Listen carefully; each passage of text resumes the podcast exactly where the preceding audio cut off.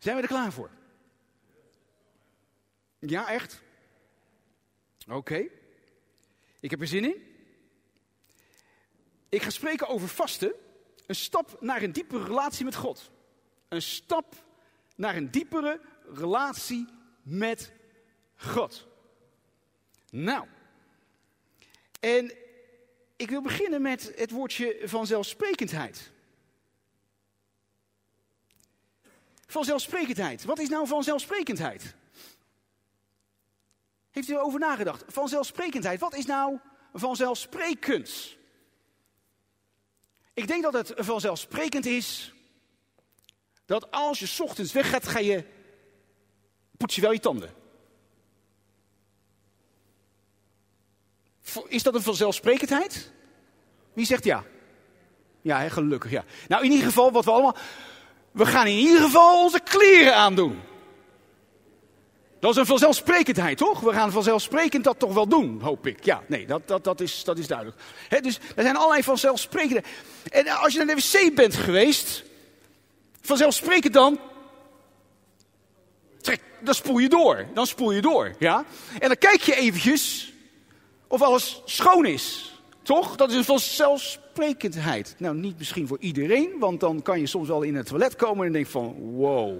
Voor die persoon was het niet vanzelfsprekend om eventjes nog een borstel er doorheen te halen. Vanzelfsprekendheid. Nou, daar kunnen we dus over nadenken. Vanzelfsprekend. En nou is het zo dat als het niet. Als dat dan. Kijk, en het bijzondere is ook met vanzelfsprekendheid. Sommige dingen zijn zo vanzelfsprekend. Dat je gewoon verwacht, ja, dat gebeurt gewoon. En op het moment dat het niet gebeurt, denk je van, oeps. Hé, hey, dat is toch vanzelfsprekend? Daar, daar heb je het soms er niet eens over, want het is gewoon normaal. Dat is vanzelfsprekend. En ook in je houding en in je gedrag is het belangrijk om vanzelfsprekendheid te kennen. Kan men op jou rekenen? Is het vanzelfsprekend dan dat men, als jij wordt gevraagd, dat men dan op jou kan rekenen? Af en toe zou je misschien niet kunnen, maar in principe is daar die hartsgesteldheid men kan op je rekenen. Dat is die vanzelfsprekendheid. Ben jij standvastig en stabiel in je gedrag? Want daar gaat het dan eigenlijk om. Ben jij standvastig? Ben je zodanig stabiel in jouw gedrag, in jouw houding, dat men op jou kan bouwen? Dat men op jou kan rekenen? Dat het gewoon, soms zijn er mensen, bepaalde namen, die we dan noemen met elkaar, dan is gelijk, oh die, ja hoor, dat is vanzelfsprekend. Op die persoon kun je rekenen, daar zit een stuk stabiliteit in. Die zijn stabiel, die zijn vasthoudend, die zijn standvastig, die zijn als het ware een rots in de branding. Wat is het heerlijk om mensen te hebben in je leven die een rots in de branding zijn. Wie kent er mensen in jouw leven die een rots in de branding zijn? Geweldig toch? En helemaal geweldig als die mensen ook, naast dat ze dus een, zich als een rots ook ervaren, hun leven hebben gebouwd op die rots. En die rots is Jezus. Want Hij geeft ons houvast en omdat we ons leven kunnen bouwen op de rots, kunnen wij dus ook als het ware een rots in de branding voor anderen zijn. Want op het moment dat je op zand bouwt, zul je onstabiel worden in je leven. En dan wordt je leven onstandvastig. Dus het is erg belangrijk waarop je bouwt. Dus God wil jou maken tot een stabiel en standvastig persoon. Geworteld in vertrouwen op God als zijnde de rots. Zodat wij dus weer een rots in de branding voor anderen kunnen zijn. Nou, je hebt gewenst gedrag. Je hebt verwacht gedrag. En je hebt vanzelfsprekend gedrag. En ik heb daar een plaatje van. Gewenst gedrag Gisteren was mijn, waren mijn, mijn, eh, mijn, mijn, mijn, eh, mijn dochter en mijn schoonzoon met Jaira, onze kleindochter. En zij is een eh, hummeltje van ruim een jaar nu. En ze is nu bezig en, en ja, ze krijgt elke keer een schone luier. He, want ze is nog heel erg klein. Het gewenste gedrag zou zijn dat Jaira zo snel mogelijk gaat leren om niet meer haar behoefte te doen in een luier. Dat is dan gewenst gedrag, maar we weten ook, we kunnen dat niet van haar verwachten. Waarom? Ze is nog te, Te klein. Maar op een gegeven moment, na hoeveel maanden? 18 maanden? Tussen 18 maanden en 3 jaar. Dan kun je toch wel gaan verwachten, verwacht gedrag, dat onze kleindochter gaat leren om op een pootje haar behoefte te doen. Dus vanuit gewenst gedrag ga je naar verwacht gedrag. Ja, maar Jair, nou gaan we toch wel van jou verwachten dat jij dat gaat doen. En als op een gegeven moment 12 jaar is, dan is het toch vanzelfsprekend dat zij dat dan niet meer doet. Ik mag er dan ook van uitgaan dat alle mensen die hier zitten.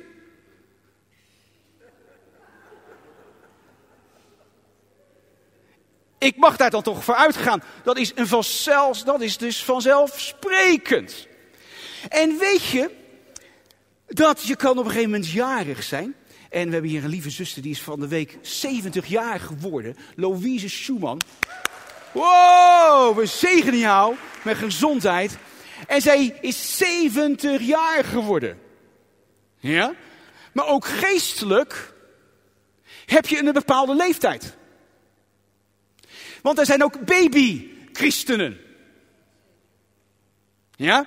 En er zijn misschien tiener-christenen en er zijn volwassen christenen. Maar die leeftijd loopt niet synchroon met je natuurlijke leeftijd.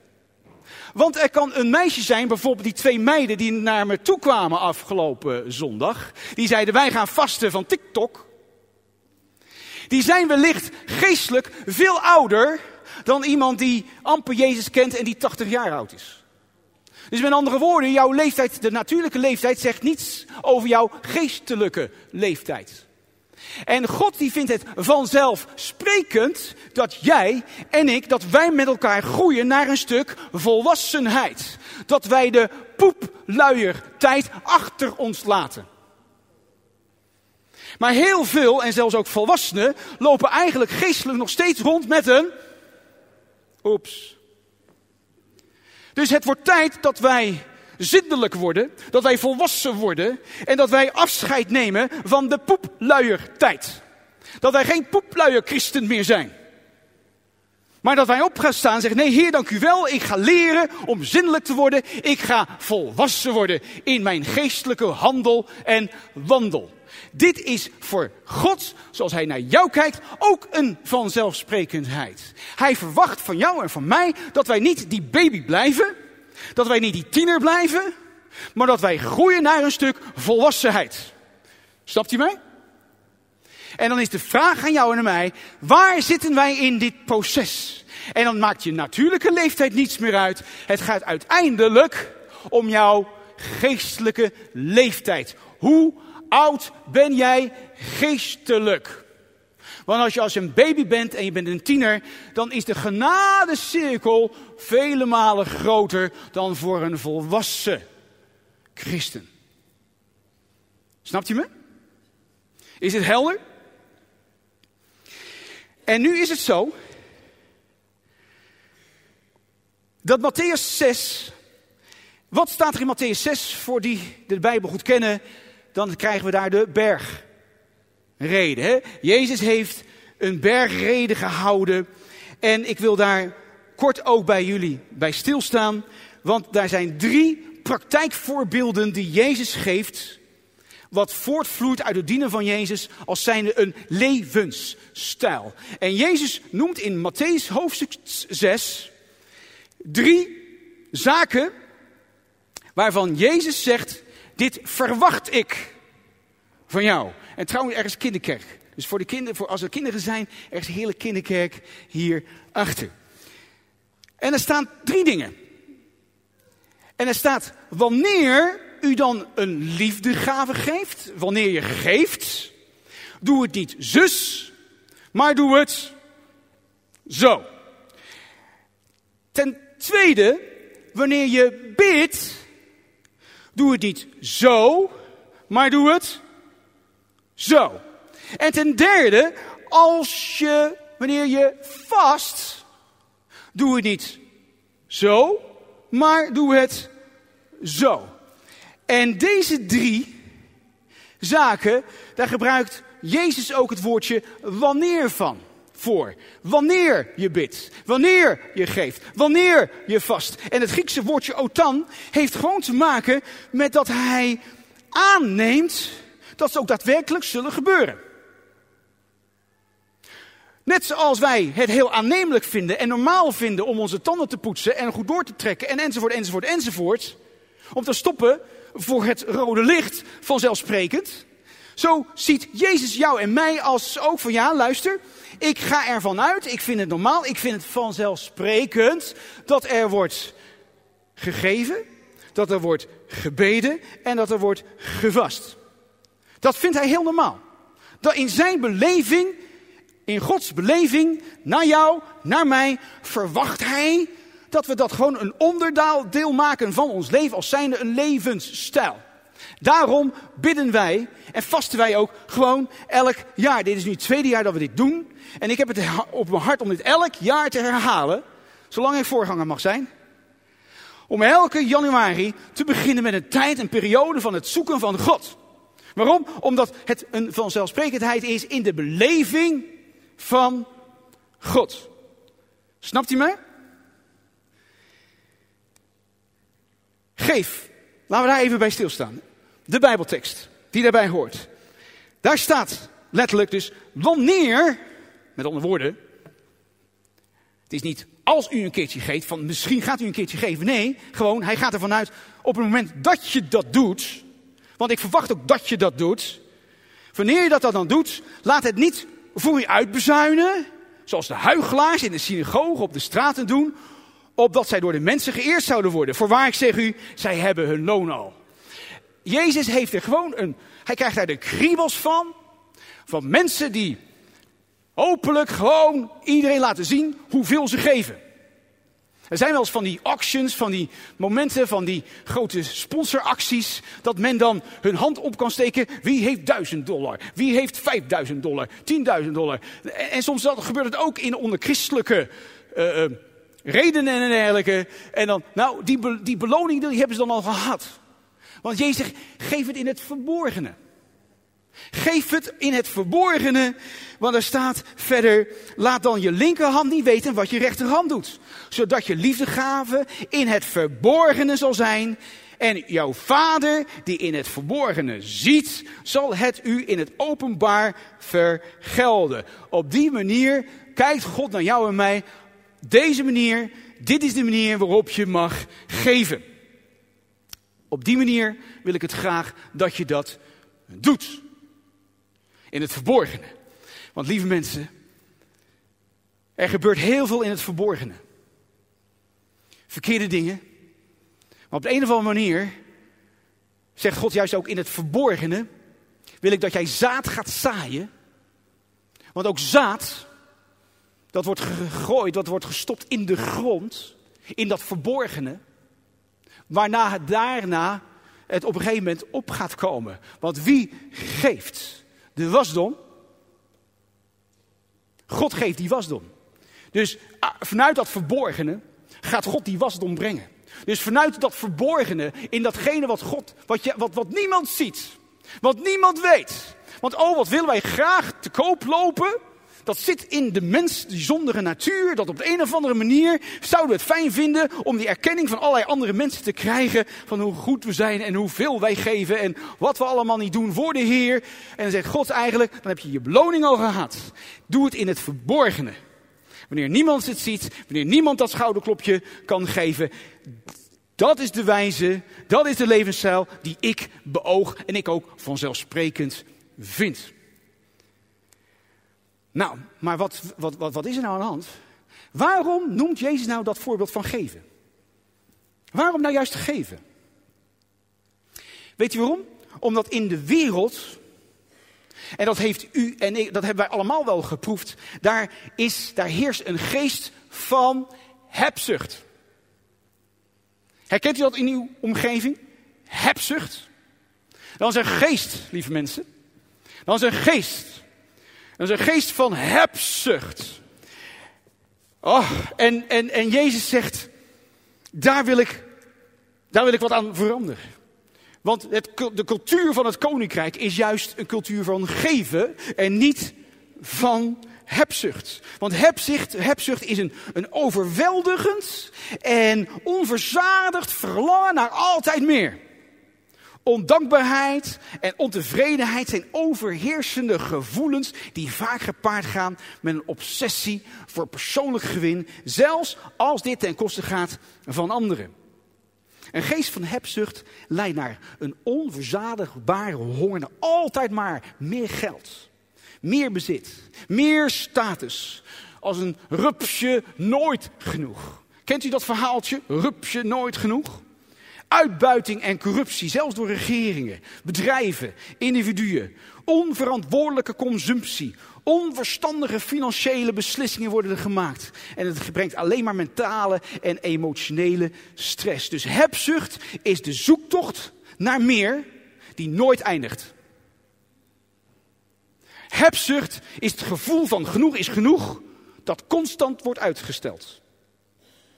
En Jezus zegt, ik kom brengen een cultuur van geven. En juist door geven breek je met de hebzucht over je leven. Op het moment dat je terughoudt, vasthoudt. Dit is van mij. Je ziet het al in de kinderkerk. Je ziet het bij je thuis. Je ziet het gewoon op zo'n scholen. Dit is van mij. Die hebzucht, dat is een geest. En Jezus zegt, ik ben gekomen om mijzelf te geven. Om daarmee die geest van hebzucht te breken. In de naam van Jezus. En dat wil ik ook breken over jouw leven, zegt de Heer. Dus dat was een van zijn doelstellingen om die geest van hebzucht te bestrijden. En hij fungeerde als een levend voorbeeld. Want de kern van het evangelie van het Koninkrijk van God draait om vrijgevigheid en dienstbaarheid. De tweede was, dus we hebben geven en de tweede was bidden. Bidden. Wanneer je nou bidt, wanneer je nou bidt, wat moet je dan doen? Ga in je binnenkamer. Ga in je binnenkamer. Sluit je deur en bid tot de Vader. Die in het verborgene ziet. Die in het verborgene is. En uw Vader, die in het verborgene ziet, zal het u in het openbaar vergelden. Precies weer datzelfde principe. Bidden. Doe je niet op de hoeken van de straat waar iedereen het kan zien. Want dat deden de huigelaars, dat deden de fariseeërs, dat deden de sadduceërs. Die wilden allemaal laten zien hoe geestelijk ze waren. Nou, Jezus zei... Uh, hij kotste ervan. Dat is geen heilige gedoe. Nee, als je bidt, ga je binnenkamer binnen. Gooi die televisie eens een keertje uit. En ga je bidden, ga op die knieën. Ga mij zoeken. Dat is eigenlijk wat hij zegt. Ga mij zoeken in je binnenkamer. En ga mij zoeken en ik wil je zo graag ontmoeten. En daar gaan we zaken doen. Daar gaan we met elkaar praten. Daar gaan we tot elkaar komen. Daar zal ik je openbaren wat ik voor jou heb en wat de toekomst, je wat, wat de toekomst inhoudt. Ik, ga, ik wil tot jou spreken, zegt God. Maar zoek mij in die binnenkamer. En dan zal ik je aan de buitenkant, aan de buitenwereld, daarvoor gaan belonen. Dat is het principe van het koninkrijk van God. Zoek hem in die binnenkamer. Zelfs Jezus, ging Jezus in het openbaar lopen bidden? Hij deed wonderen tekenen in het openbaar. Hij bestrafte de demonen. Maar wat deed, hij, zelf? Hij ging 40 dagen lang ging hij de woestijn in. Alleen, niemand die hem zag. En dan ging hij vasten. God zoeken aan het begin van zijn bediening. Hij ging zijn binnenkamer in om God, zijn eigen vader, te ontmoeten. En dan aan het eind van die 40 dagen komt daar de duivel. En die komt daar met die bla bla bla en bling bling bling bling. En Jezus zegt, nou, ik heb hier geen trek in. Dit hoeft voor mij allemaal niet. En hij pareerde de duivel met het woord van God, want hij zat vol met de tegenwoordigheid van God. En in de kracht ging hij uit die woestijn. Waarom? Omdat hij bij God was geweest. En elke keer weer opnieuw kwam hij van de berg. Kwam hij ergens vanuit een stille plek. Elke keer was hij in de nacht was hij bezig om zijn vader te zoeken. Nou, lieve mensen, als Jezus het nodig vindt om, zijn, om de vader te zoeken in de binnenkamer, laat staan wij. Laat staan wij. En wil ik, roep ik ook iedereen op. Laten we gaan bidden. Er gaat echt ook een jaar komen, een seizoen bidden. Dat we, er gaat een seizoen komen waarin we echt ook als gemeente gaan leren te bidden. Want leren, bidden moet je leren. Zelfs de discipelen vroegen, ja maar hoe moeten we dan bidden? Dat moment gaat komen dat we met elkaar als gemeente gaan leren om te bidden, om te strijden, om te spreken in die geestelijke wereld. Bid, dat is het tweede wat Jezus als heel vanzelfsprekend vindt. Dat het een levensstijl is, net zoals ademen dat is. Bidden moet zijn als ademen. Ademen is een instinctieve handeling voor ieder mens.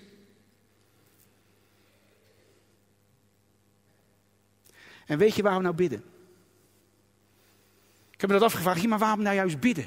Geven, hebzucht. Maar bidden, bidden heeft te maken met hoogmoed. Want het tegenovergestelde daarvan is namelijk dat je God niet nodig hebt.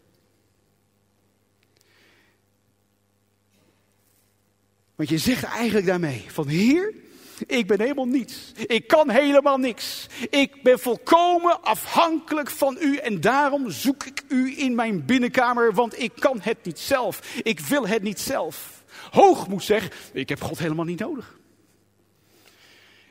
Ik doe het zelf allemaal wel. Ik heb God echt niet nodig. En dan bid je dus ook niet. Op het moment dat je niet bidt, zeg je eigenlijk daarmee tegen God: Ik heb u niet nodig. Want je doet het allemaal zelf. De enige manier om werkelijk tegen God te zeggen: Heer, ik ben volkomen afhankelijk van u, is door ook daadwerkelijk in de praktijk, in gebed, God te zoeken en zeggen: Heer, ik heb u nodig. Ik kan niet zonder u. Ik kan niet dit huwelijk in met, zonder u, met mijn gezin, het opvoeden van de kinderen, op mijn werk en alle stress. Heer, ik heb u nodig. Dat is een volkomen afhankelijkheid wat je uitspreekt naar de Heer. Want hebzucht, hoogmoed moet ik zeggen, dat is arrogantie. Een superioriteitsgevoel. Je hebt een gebrek aan zelfreflectie. Je, je, je vindt het moeilijk met, met, met samenwerking. Want je weet het vaak zoveel meer beter. Je irriteert je snel aan anderen. Maar je ziet je eigen tekortkomingen niet. Je bent onbuigzaam. Vasthouden aan je overtuigingen. Zelfs als die onjuist blijken te zijn. Een stukje egoïsme. Een overmatige focus op jezelf. Waarbij de behoeften en belangen van anderen worden genegeerd. En je ziet het ook in de samenleving. Een sociale ongelijkheid. Dit leidt tot structurele ongelijkheid. Onverdraagzaamheid, je ziet het. Het is rampant in de samenleving. Onverdraagzaamheid. En dat leidt ook weer tot discriminatie en voordelen, corruptie. Corruptie in de samenleving, zelfs in de overheidsinstellingen, zakelijke instellingen. Omdat mensen hun eigen belang boven het algemeen belang stellen. Gebrek aan empathie, jegens behoeften en het lijden van anderen.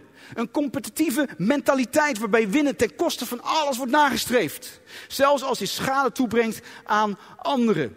Daarom hebben we een vernieuwing van ons denken nodig. Een vernieuwing van ons denken. Romeinen hoofdstuk 12. Van Heer, ik wil niet meer dat dat die trots me vasthoudt en me tegenhoudt om bij u te zijn. Om in het verborgene u te zoeken. Waarin ik dus zeg, Heer, ik ben volkomen afhankelijk van u. En de derde was vasten. Dus we hebben geven, we hebben bidden en we hebben vasten. En de Bijbel zegt in Matthäus 6, vers 16: En wanneer je vast. Dus niet als het een keertje zou mogen gaan gebeuren dat je zou gaan vasten. Nee, net zoals geven en net zoals bidden, zegt God, joh, wanneer je vast, zoals wanneer je tanden poetst, wanneer je dat allemaal doet, doe het dan op deze manier. Niet zoals die huigelaars die een het droevige gezicht tonen. Zij vervormen namelijk hun gezicht, zodat zij door de mensen gezien worden als zij vasten. Weer opnieuw datzelfde principe. Niemand hoeft te weten dat je vast. Niemand hoeft dat te weten. Doe dat in het verborgene. Wees met God bezig. Geef in het verborgene. Bid in het verborgene. En vast in dat verborgene. Want voorwaar ik zeg u dat zij hun loon al hebben. Maar als je vast, zalf dan je hoofd en was je gezicht. Ga lekker onder die douche. Zodat het door de mensen niet gezien wordt als je vast, maar door je vader die in het verborgen is. En je vader die in het verborgen ziet, zal het je in het openbaar vergelden. Vasten is eigenlijk gewoon keihard nee zeggen tegen drie dingen. Drie dingen. Ik heb daar ook een plaatje van. En dat vinden we in 1 Johannes 2, vers 16. Vasten zegt keihard nee tegen de lusten van het vlees, tegen de lusten van het oog en de hoogmoed van het leven. Dat zijn eigenlijk de drie zaken waar je keihard nee tegen zegt op het moment dat je zegt, Heer, ik kies ervoor om te gaan vasten. Om het te onthouden aan allerlei lekkernijen, aan allerlei eten, aan allerlei pleziertjes. Ik wil mezelf daaraan onttrekken, opdat ik mij geestelijk kan focussen op datgene wat echt werkelijk erom doet. Al die verleidingen die voortkomen uit dat vlees, daar zeg je gewoon nee tegen. Want het lichaam schreeuwt af en toe om die aandacht. En de strijd in ons denken gaat vaak dat wij zo snel overstag gaan naar datgene wat ons lichaam ons zegt. De eerste drie dagen waren voor mij moeilijk om te beginnen met vasten. Hoofdpijn, ik voelde me akelig. Waarom? Mijn lichaam schreeuwt om aandacht. Die schreeuwt wel eten. Kijk eens op je klok. Kom op, waar blijft die chips?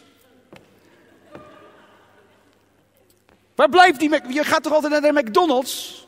Op een zondag na de... Nou, niet altijd. Dat is niet waar. Maar wel, wel best wel vaak. En, en maar het is tijd. Kom op.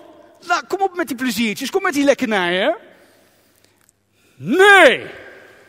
Het is keihard nee zeggen van nee. Nee. Lichaam. Mijn, je hebt een geest, je hebt een ziel en je lichaam. En vanuit je geest zeg je tegen je lichaam: nee. Je houdt je mond. Ik ben de baas en niet jij, lichaam. Nee. Nee, ja maar, ja, maar ik heb het zo. Ik, ik ga flink knorren hoor nu. Ja, ik ga heel erg knorren nu. Ja, dat kan je wel zijn. Je kan flink knorren tot je een ons weegt. Oh, dat zou wel fijn zijn. Nee. Dus je bent constant als het ware in het gevecht totdat het lichaam opgeeft. Daar komt een moment in het vasten dat je lichaam zegt: Oké, I surrender, yes. En dat is na zo'n drie dagen, in ieder geval in mijn geval. En daarna nergens meer last van. Ik kan gaan zitten aan een tafel met allemaal lekkernijen. Het doet mij helemaal niets meer, want mijn hele systeem is in slaap. Mijn hele systeem is in slaap. En ik kan me nu zoveel meer concentreren op waar het werkelijk om gaat. Maar dan mijn ziel. Maar mijn ziel begint ook te roepen. Want mijn ziel heeft allemaal emoties. En die voelt van alles. En mijn ziel is heel erg bezorgd om mij, want dan strakjes ga je dood. Kan je nou wel zo lang zonder eten? Mijn ziel speelt op. En ik zeg, hou je mond. Hou je mond. Want vanuit je geest moet je je ziel niet altijd eh, je, de zin geven. Want stel je nou eens voor dat je altijd maar je lichaam en je ziel hun zin zou geven. Denk je dat ik dan vanochtend had opgestaan? Echt niet. Dan luister ik door mijn ziel en mijn lichaam, want mijn lichaam zegt, moe. En mijn ziel zegt, ja, dat klopt wel een beetje hoor. Dat, ik ben het daar wel mee eens. Want je hebt het wel een beetje, hè, je, enzovoort, enzovoort. Vanuit mijn geest, waar de Heilige Geest ook woont, Waar de waarheid van God binnenkomt. En die waarheid, die push ik naar mijn lichaam. Die pushen we naar onze ziel. Want de waarheid is, Jezus is de weg, de waarheid en het leven. Jezus zorgt voor mij. Ik wil hem dienen. En dus vanuit mijn geest stuur ik mijn geest, stuur ik mijn ziel en mijn lichaam stuur ik aan. Snap je wat ik bedoel? Want anders gaan we te veel luisteren naar onze ziel en ons lichaam. En het is belangrijk om naar je lichaam te luisteren. Het is belangrijk om naar je ziel te luisteren. Ik ga het nog een keer herhalen, want ik weet dat daar komt een opmerking over. Het is belangrijk om te luisteren naar je ziel. Het is ontzettend belangrijk om te luisteren naar je lichaam. Absoluut. En in dat alles, wanneer dat dan gebeurt, en dat gebeurt vanzelfsprekend, de waarheid is waarheid. De geest bepaalt uiteindelijk wat ik besluit in overwegende nemen wat mijn lichaam me aandraagt en mijn, mijn ziel me aandraagt. Maar waarheid is waarheid. En dat is de volgorde. En heel vaak zie je in het lichaam, in, het, in, de, in de omgeving, dat de rollen zijn omgedraaid. Men luistert te veel naar het lichaam. Men luistert te veel naar de ziel. Terwijl God zegt: Hé, hey, maar ik woon in jou. En ik woon ook in jouw lichaam. Want de tempel is. Wat is de tempel? Je lichaam is een tempel ook van de Heilige Geest. Dus we hebben er zeker rekening mee te houden dat we niet van ons lichaam, van onze maag, een afgod maken. De lusten van het oog. Wat komt er niet ontzettend veel binnen door het oog? TikTok. Facebook. Laten we onze face nou eens stoppen in een ander boek. Laten we onze feest stoppen in een andere boek. Lieve mensen, kennen we het woord van God? Want onze, het woord van God, oh, laten we ons daar, daarover buigen. Laten we dit tot ons nemen. Laten we daarop mediteren. Laten we daarmee bezig zijn in dat verborgene, daar met de Heer Jezus. Door de Heilige Geest. Laten we onze geest vullen met die waarheid. Wat dan door kan dringen en door kan sijpelen en doorgepusht kan worden naar ons lichaam. Dat we tegen ons lichaam kan, kunnen zeggen, wees gezond in Jezus' naam. Wees gezond in Jezus' naam. Luister met het woord van God. Luister lichaam. Luister ziel. David zegt het zo vaak ook. Luister mijn ziel. Luister mijn ziel. Dat is de volgorde. Laten we dat alsjeblieft niet vergeten. En over de hoogmoed van het leven hebben we het eigenlijk al gehad.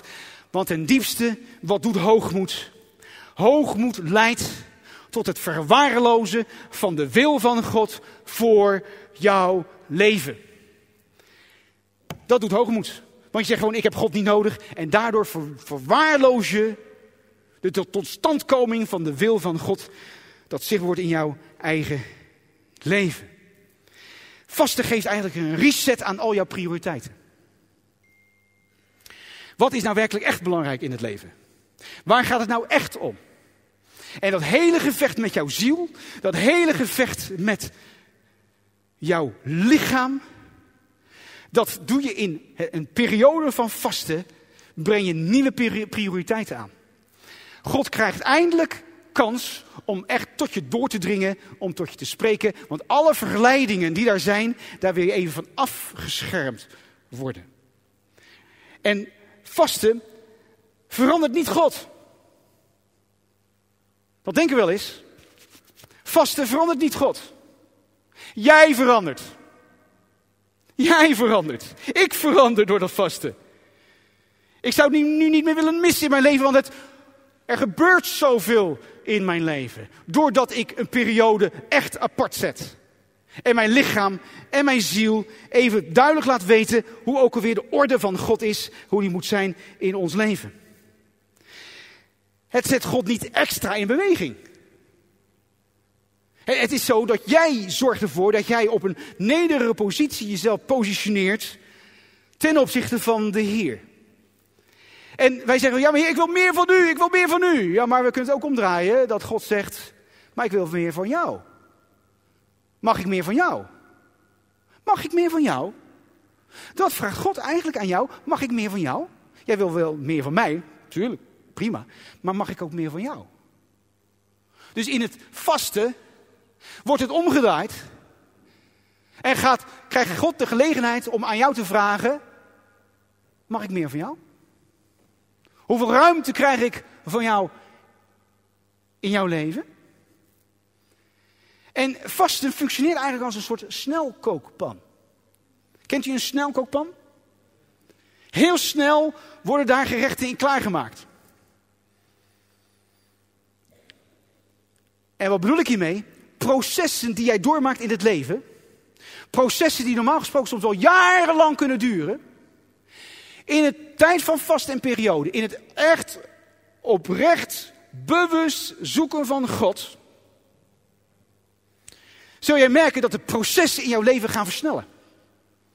Ineens komt daar een versnelling in jouw leven. En je denkt van wow, wow, wat gebeurt er allemaal? Ja, want God is eh, blijkbaar, die kan dus ook aan het werk. Want jij stelt je beschikbaar en zegt, Heer, werk maar in mij. En door dat alles heen kan er een versnelling gaan plaatsvinden in jouw leven. En dat gebeurt dan ook. Dat gebeurt dan ook. Daar gaat een versnelling plaatsvinden in allerlei processen in jouw leven. Het kan zelfs zijn dat geliefden in jouw omgeving sneller tot bekering komen. Waarom? Er wordt iets in gang gezet. Daar is een proces dan gaande.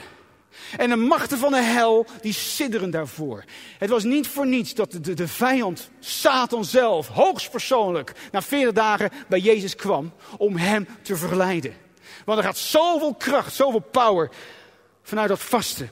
Omdat Jezus helemaal gefocust. Het was natuurlijk ook een totaal verloren zaak. Je wordt scherper. Je wordt scherper als je vast. Je krijgt een groter geestelijk inzicht in die geestelijke wereld.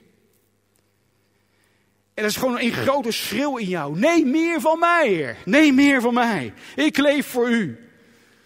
Je gaat vasten voor je kinderen. Voor je kleinkinderen. Als het maar niet lukt. Als, het, als je maar niet ziet dat ze tot bekering komen. En er is allemaal zo, zoveel strijd. Ga vasten. Ga hem zoeken. Ga de Heer zoeken. En God zal gaan antwoorden. Op wat voor manier dan ook. Want God blijft wel God. Wij kunnen niet de arm van God om gaan draaien omdat wij gaan vasten. Zo werkt dat niet. Ik verander, God niet. Ik kan met vast niet de arm nogmaals van God omdraaien. Van dat ik hem dwing om iets te doen. Maar van God zeg je, maar dat is helemaal niet mijn plan. Zo werkt het dus niet. Nee, maar ik stel mij open voor het plan van God, dat hij duidelijker, specifieker tot mij kan spreken. Omdat alle verleidingen ik zoveel mogelijk heb geëlimineerd vanwege een periode van vasten. Nou, vasten doorbreekt slechte gewoontes. Geestelijke gebondenheden. Verslavingen. Ik weet niet waar jij aan verslaafd bent. Ik weet niet waar je aan gebonden bent. Ga vasten. Ga hem zoeken. Er was een voorganger in Amerika. Daar kwam iemand naar me toe. En, die zaten helemaal vast. Die waren helemaal verslaafd aan de porno. Aan, aan alcohol. Allemaal, allemaal, allemaal verslaving. Hij zei, weet je wat jullie gaan doen? Ga met elkaar tien dagen bidden. Ga met elkaar tien dagen vasten. En kom daarna weer terug. Hebben ze gedaan. Maar zorg in ieder geval dat je de achtste dag haalt. Die achtste dag is wel heel erg belangrijk. Geen eten. Trek je terug. Neem alleen het woord mee. Ze kwamen helemaal terug. Genezen en bevrijd. Ze hadden zaken met God gedaan. Vast zorgen dat je eindelijk eens tot rust komt. Je zal God zoveel meer en beter gaan verstaan. Alle ruis verdwijnt. Vasten werkt eigenlijk als zo'n ontstopper. Kent u dat? Een ontstopper als iets, als iets verstopt zit. Je gootsteen of je douche. Wat heb je dan nodig? Een, een ontstopper. En soms kan ons leven ook helemaal vol zitten met viezigheid en vuiligheid. En God wil wel, want we zitten vast aan die geweldige grote, enorme tank die God is. En ons slangetje zit er wel aan vast, maar het is geblokkeerd. Er zit viezigheid en vuiligheid in. En God zegt, ja, maar ik wil wel, maar ik kan niet, want het is verstopt. Vaste zorgt ervoor dat je inzicht gaat krijgen in de dingen van jouw leven waar je van moet bekeren. Waar je zegt van nee heer, dit niet meer. Waardoor dan ineens, wow, die ontstopping gaat plaatsvinden en als laatste, dan ga ik afsluiten.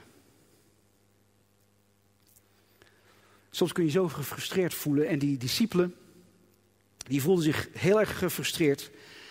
Want wat was er gebeurd? Er was een man gekomen met zijn zoon. En die zoon leed aan maanziekte, van die vallende ziekte. En hij leed daar heel erg onder. En hij viel dikwijls in het vuur en dikwijls in het water. En hij zegt ik heb mijn leerlingen, sorry, ik heb mijn zoon, ik heb mijn kind gebracht bij uw leerlingen. Maar ze konden hem niet genezen. En Jezus die werd, nou ja, misschien toch wel een beetje geïrriteerd. Want die, die zegt, ja maar, wat ben je toch een ongelovig en dwars volk? Hoe lang moet ik nog bij je zijn? Hoe lang moet ik dit nog verdragen? Breng hem bij me. Breng hem bij me. En die jongen die werd gebracht. En Jezus die kijkt naar hem. En die spreekt die jongen, niet die jongen. Hij spreekt die demon streng toe. Eruit! Pah! Wat een autoriteit. Wat een gezag. Waar kwam Jezus net vandaan? Hij kwam net van de berg vandaan. Hij kwam net, hij had net die ontmoeting met de vader gehad op de berg. Met Mozes en Elia. Hij was in de tegenwoordigheid van God geweest. En hij kwam eruit in Jezus' naam. En de discipelen, die voelden zich natuurlijk beschaamd. Zeggen, ja maar Jezus, vertel ons dan, waarom lukte het niet bij ons? Legitieme vraag, vindt u niet? Had ik ook gevraagd. Vanwege jullie gebrek aan geloof. Ik verzeker jullie, als jullie geloof hebben als een mosterdzaadje, dan zul je tegen die berg zeggen: verplaats je van hier naar daar. En dan zal hij zich verplaatsen. Niets zal voor jullie onmogelijk zijn. Niets is onmogelijk voor onze God de Vader. Niets is onmogelijk. En dan zegt hij in vers 21: Deze demon is alleen uit te drijven door gebed en vasten. En mijn vraag aan jou is: doe je mee? Ga je meedoen? We hebben nog vandaag tot en met volgende week vrijdag. Daar is een, gebeds, een gebedsfocus in omloop. Laten we ons committeren met elkaar om deze tijd uit te kopen. Zeg, Heer, wij gaan u ernstig zoeken. Met elkaar. Ik wil u zien op de gebedstonden.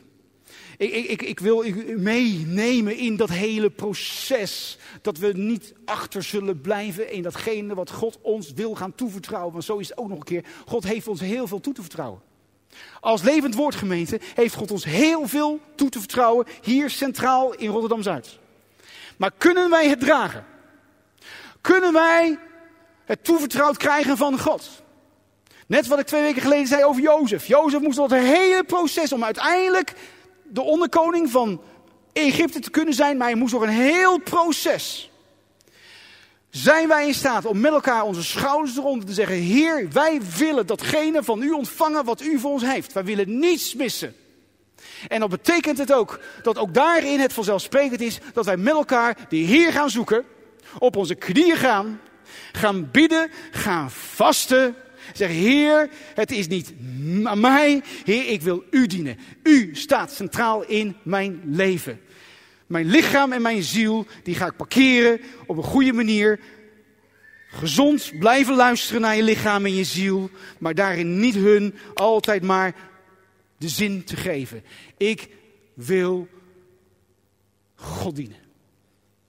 Ik en mijn huis, wij zullen God dienen. Wie zegt het ook? Zullen we gaan staan met elkaar? Wacht even, voordat u gaat staan. Voordat u gaat staan. Als je gaat staan, maak je daarin dus een besluit.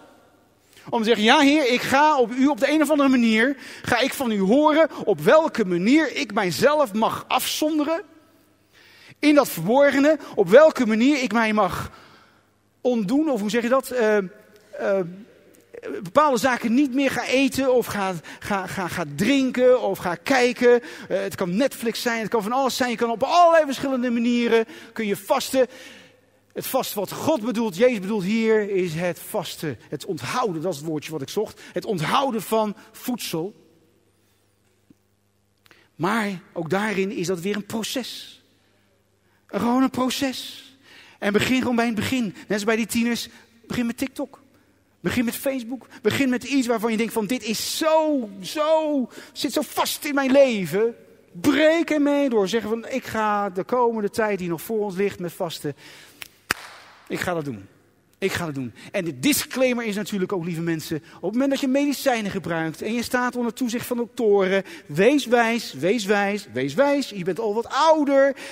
Je lichaam kan daar niet meer tegen, dus wees daarin heel erg wijs. Dit is de disclaimer die ik er gelijk bij leg. Maar jonge mensen die gewoon gezond zijn, je kan makkelijk, makkelijk, makkelijk een aantal dagen kan je vasten.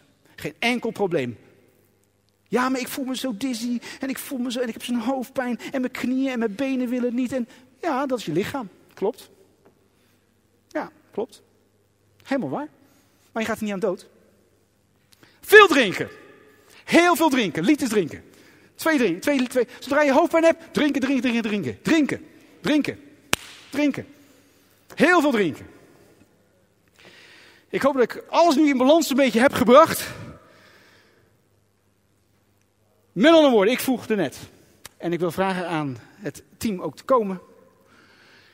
Alleen gaan staan als je echt bewust zegt van Heer, ik wil met u de komende periode in om zaken te doen.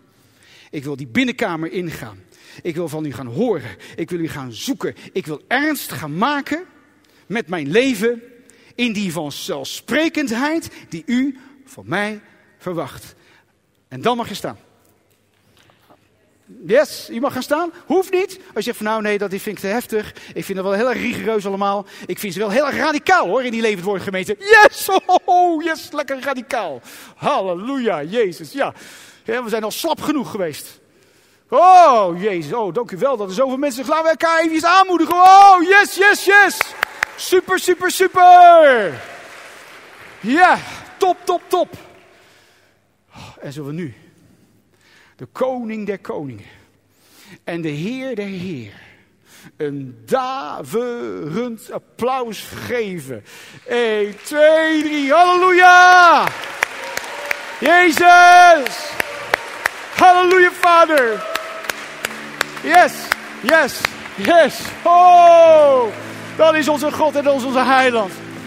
Halleluja, Vader! Halleluja, dat is onze God. Oh, weet u wie er blij is nu op dit moment? Als ik. God is blij. God is zo blij. Oh, dit zijn kanjers. Dit zijn mijn zonen. Dit zijn mijn dochters. Oh, ik hou zoveel van jullie. Hij is zo blij met jullie. Hij is zo trots op jullie. Hij zegt, oh geweldig, ik ga je ontmoeten. Ik ga je ontmoeten in die stilte. Ik ga je helpen. Ik ga je kracht geven. Ik ben bij je. Halleluja. Halleluja, Vader. Thank you, Jesus. Misschien kunnen de kinderen ook gewaarschuwd worden dat ze mogen komen. Halleluja. Laten we de Heer groot maken met een prachtig mooi lied. Ja hoor, dat gaan we ook zeker doen. Ja. That's a Revelation song. Of niet? Welke wilde jij? Zeg maar. Wel, wat je had je op je hart? Nou gaan we knallen. Ja, doe maar. Doe maar. Zij, ik, ga, ik, ik, ik onderwerp aan het aanbiddingsteam. Halleluja, Vader. Neem ons mee nog even een prachtige, heerlijke tijd van lofprijsaanbidding. En ik wil ook gewoon alvast de mensen ook thuis wil ik zegenen. Ik zegen jullie. Jullie hebben het allemaal gehoord. En jullie hebben niet meegemaakt de vibe hier. Maar God is met jullie. En God houdt van jullie. En het allerbeste, alle zegen wil ik over jullie uitspreken. Dat in alles, maar dan ook alles, je voorspoedig zal zijn. Dat alles wat je onderneemt, dat dat zal lukken. Psalm 1, ik moet ineens aan een echtpaar denken daar. Psalm 1, Psalm 1. Want alles, alles wat je onderneemt, dat zal je lukken. Met God. Niet alleen, maar wel met God. God zegen en ik hoop jullie heel snel te zien.